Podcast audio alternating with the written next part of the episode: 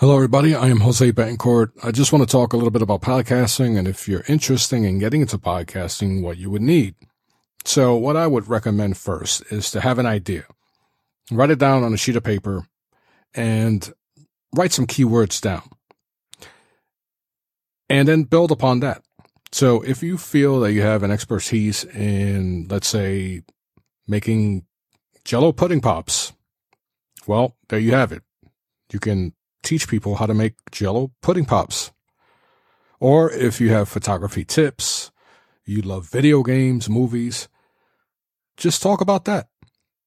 Make a plan, write down a bunch of keywords, and then narrow down those keywords. And then eventually things will start to flow and you'll build an idea. The second tip I recommend get over your fears. A lot of people don't like the sound of their voice. They think they sound too nasally, too nerdy. Get over that. Because there's going to be somebody who appreciates your voice. And most importantly, if your content is good, all they're going to care about is the message, is the lesson. So don't get too caught up with your voice. And if you already post photos on Facebook or Twitter or Instagram, you already know the fear of putting content on either of your social networks. You know that fear. You know that it, there's a huge risk when you post a photo or a video on Facebook. Somebody's going to critique it. Somebody's going to make fun of you or some people might actually like it. So if you already post anything, any type of content on Twitter, Facebook, Instagram, whatever, you're a content creator anyway. So that aspect of fear, you already know how to handle that because no matter what you put on social media, the risk of, of it being critiqued is there regardless of what you're posting, whether it's your opinion, a picture that you took with your smartphone or a video. So that aspect, you already know how to deal with that and you already are past that. The only fear you're going to have left is how you sound.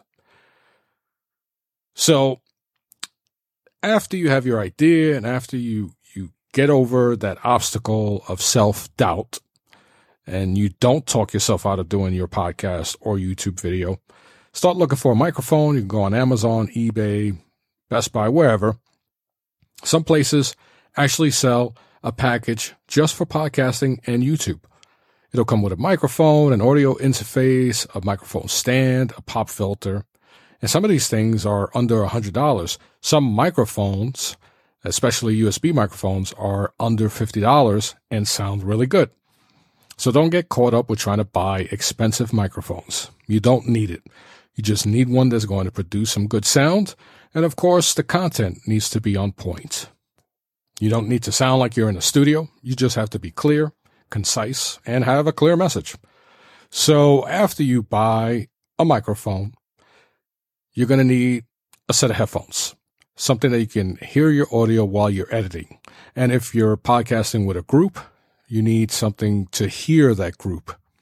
You don't want your audio coming out of your computer while you're recording because you're going to hear yourself. It's going to it's not going to sound good and it's going to cause some feedback into your microphone. It's going to sound really bad. It's going to be a huge echo. So use a set of headphones. You can use a set that comes with your smartphone, or maybe if you're a gamer, you have a, some gaming headphones. You could use that as well.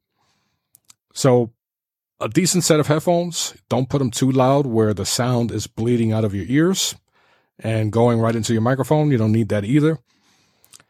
Uh, a nice microphone that's under $50 and you're what?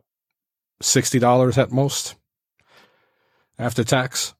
So you're starting off really good with a low budget. Give yourself a budget of $100 because what you're going to need next is somewhere to host your audio.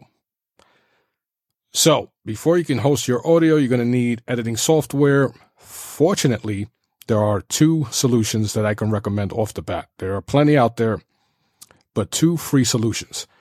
So if you're a Windows user, you can use a program called Audacity. Audacity is free. There's a little learning curve, nothing crazy, but go on YouTube and you will learn Audacity in 30 minutes. If you own an Apple computer, a laptop, or an iMac, you have GarageBand. GarageBand is free for Apple owners and it is pretty simple. A lot simpler than Audacity, but there's still a learning stage for that as well. But once you use either Audacity or GarageBand, once you learn how to edit one episode, it becomes very easy after that. Then you're going to need a site that's going to upload your or where you can upload your audio. There are different sites. The one I use is libsyn.com, which I'm not associated with in any form. I just use them. I've used them for 14 years. I think they start off with a plan of 50 megabytes that you can upload. If you're doing five minute episodes a week, maybe bi-weekly, 50 megabytes is plenty. I go with the 250 megabyte plan. That costs me about $15 a month. 15, not 50, $15 a month. There are some places that might be a little cheaper. I'm not sure. There are some places that charge you unlimited data for a more expensive price. So shop around. You don't have to go with Libsyn. I'm sure there's some different options, maybe even some free options. But with Libsyn, what I like about them is that I can link it to my social media and I could link it to my YouTube. So it automatically uploads to YouTube. I don't have to do anything else.